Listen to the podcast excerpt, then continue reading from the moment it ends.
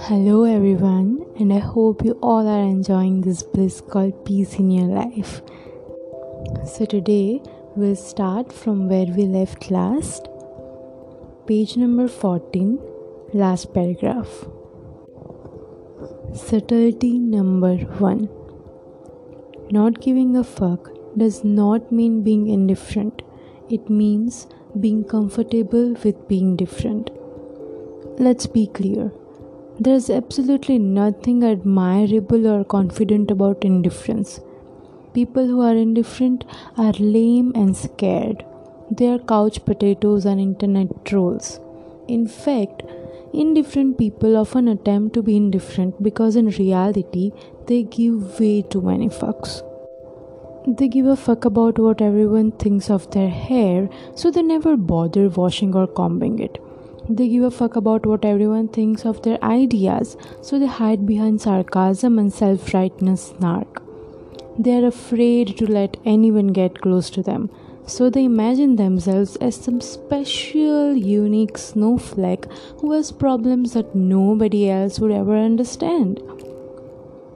Indifferent people are afraid of the world and the repercussions of their own choices. That's why they don't make any meaningful choices.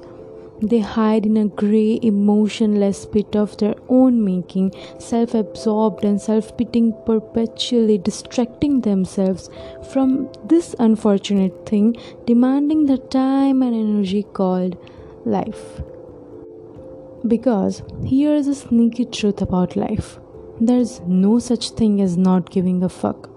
You must give a fuck about something, it's a part of our biology to always care about something and therefore to always give a fuck. The question then is what do we give a fuck about? What are we choosing to give a fuck about? And how can we not give a fuck about what ultimately does not matter?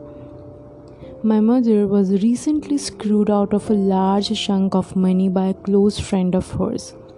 Had I been indifferent, I would have shrugged my shoulders, sipped my mocha, and downloaded another season of The Wire.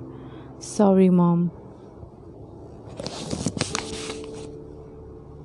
But instead, I was indignant. I was pissed off. I said, No, screw that, mom. We are going to a lawyer the fuck up and go after this asshole. Why? Because I don't give a fuck. I will ruin this guy's life if I have to. This illustrates the first subtlety of not giving a fuck. When we say, damn, watch out, Mark Manson just don't give a fuck, we don't mean that Mark Manson doesn't care about anything. On the contrary, we mean that Mark Manson does not care about adversity in the face of his goals. He does not care about pissing some people off to do what he feels is right or important or noble. We feel that Mark Manson is that type of guy who would write about himself in third person just because he thought it was the right thing to do. He just doesn't give a fuck. This is what is so admirable. No, not me, dumbass. The overcoming adversity stuff, the willingness to be different, an outcast, a pariah. All for the sake of one's own values. The willingness to stare failure in the face and shove your middle finger back at it. The people who don't give a fuck about adversity or failure or embarrassing themselves or shitting the bed a few times. The people who just laugh and then do what they believe in anyway because they know it's right. They know it's more important than they are, more important than their own feelings and their own pride and their own ego. They say, fuck it not to everything in life, but rather to everything unimportant in life. They reserve their fucks for what truly matters friends, family, purpose, burritos, and an occasional lawsuit or two. And because of that, because they reserve their fucks for only the big things that matter, people give a fuck about them in return. Because here's another sneaky truth about life you cannot be important and life changing presence for some people without also being a joke and an embarrassment to others. You just can't. Because there is no such thing as a lack of adversity, it does not exist. The old saying goes that no matter where you go, there you are. Well, the same is true for adversity and failure. No matter where you go, there's a 500 pound load of shit waiting for you. And that's perfectly fine.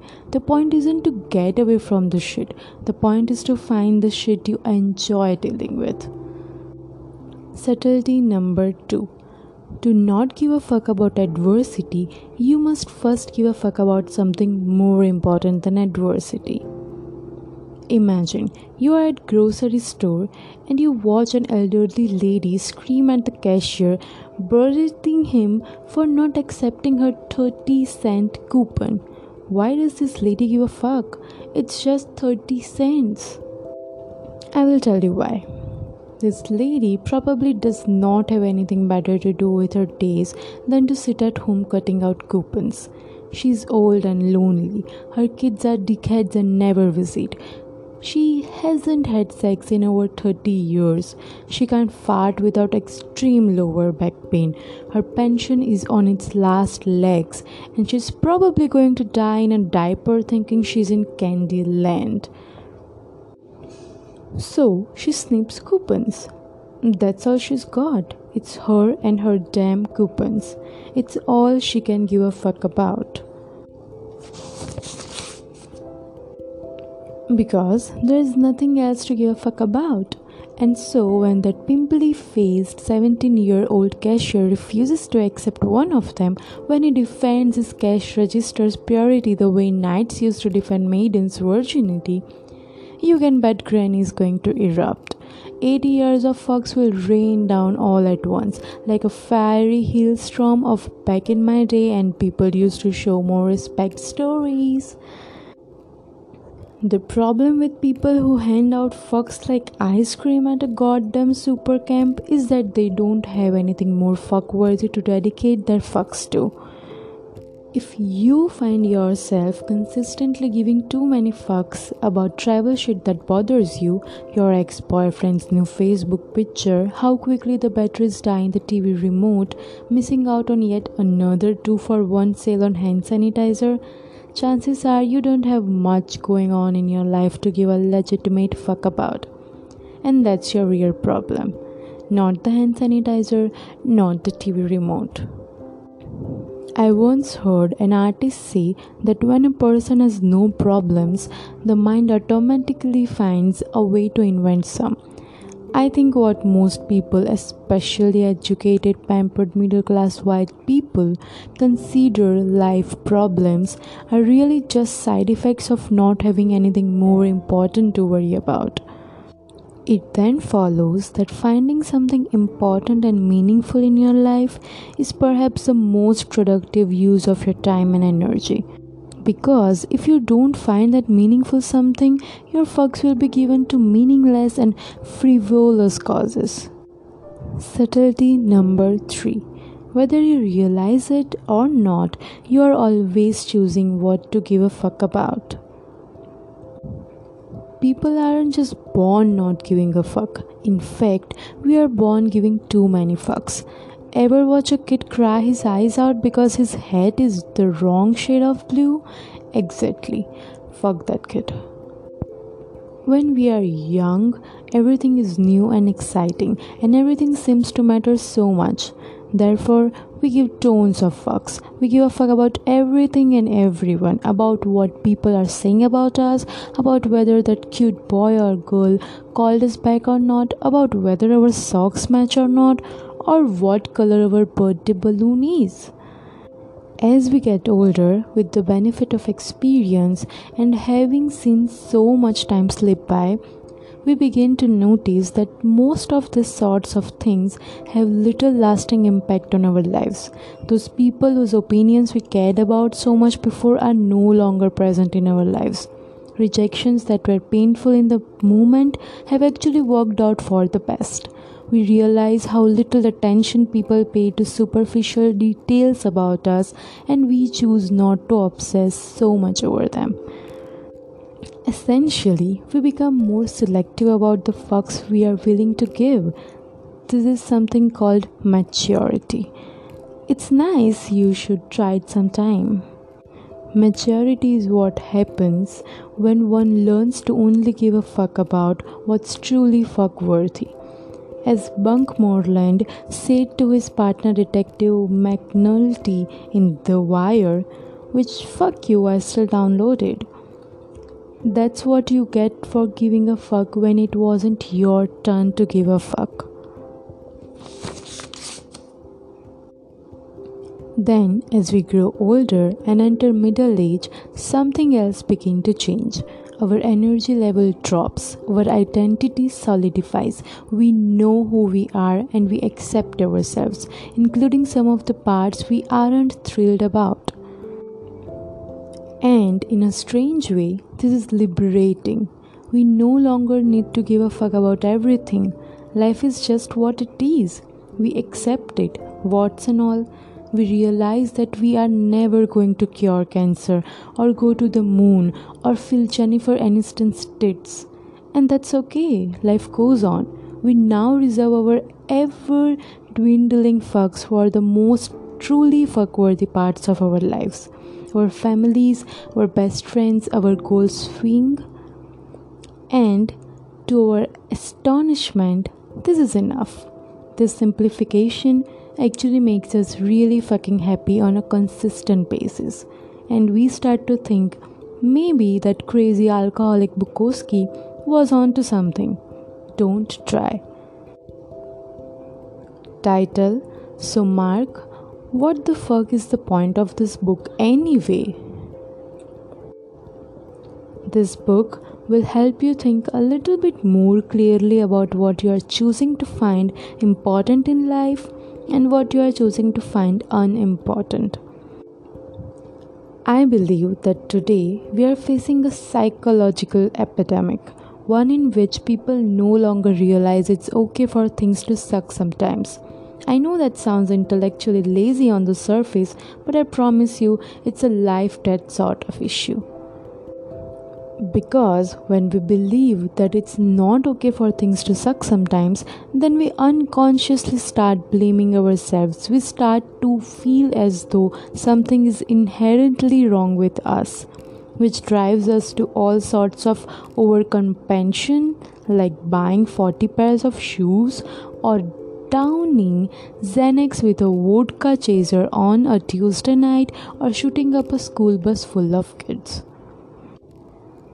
This belief that it's not okay to be inadequate sometimes is the source of the growing feedback loop from hell that is coming to dominate our culture. The idea of not giving a fuck is a simple way of reorienting our expectations for life and choosing what is important and what is not. Developing this ability leads us to something I like to think of as a kind of practical enlightenment. No, not that airy fairy eternal bliss end of all suffering bullshitty kind of enlightenment. On the contrary, I see practical enlightenment as becoming comfortable with the idea that some suffering is always inevitable, that no matter what you do, life is comprised of failures, loss, regrets, and even death. Because once you become comfortable with all the shit that life throws at you, and it will throw a lot of shit, trust me, you become invincible in a sort of low level spiritual way. After all, the only way to overcome pain is to first learn how to bear it. This book does not give a fuck about elevating your problems or your pain, and that is precisely why you will know it's being honest. This book is not some guide to greatness, it couldn't be because greatness is merely an illusion in our minds, a made up destination that we obligate ourselves to pursue, our own psychological Atlantis. Instead, this book will turn your pain into a tool, your trauma into a power, and your problems into slightly better problems. This is real progress. Think of it as a guide to suffering and how to do it better, more meaningfully with more compassion and more humility.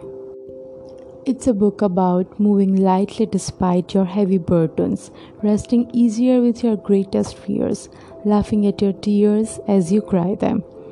This book will not teach you how to gain or achieve, but rather how to lose and let go. It will teach you to take inventory of your life and scrub out all but the important items. It will teach you to close your eyes and trust that you can fall backwards and still be okay. It will teach you to give fewer fucks. It will teach you to not try.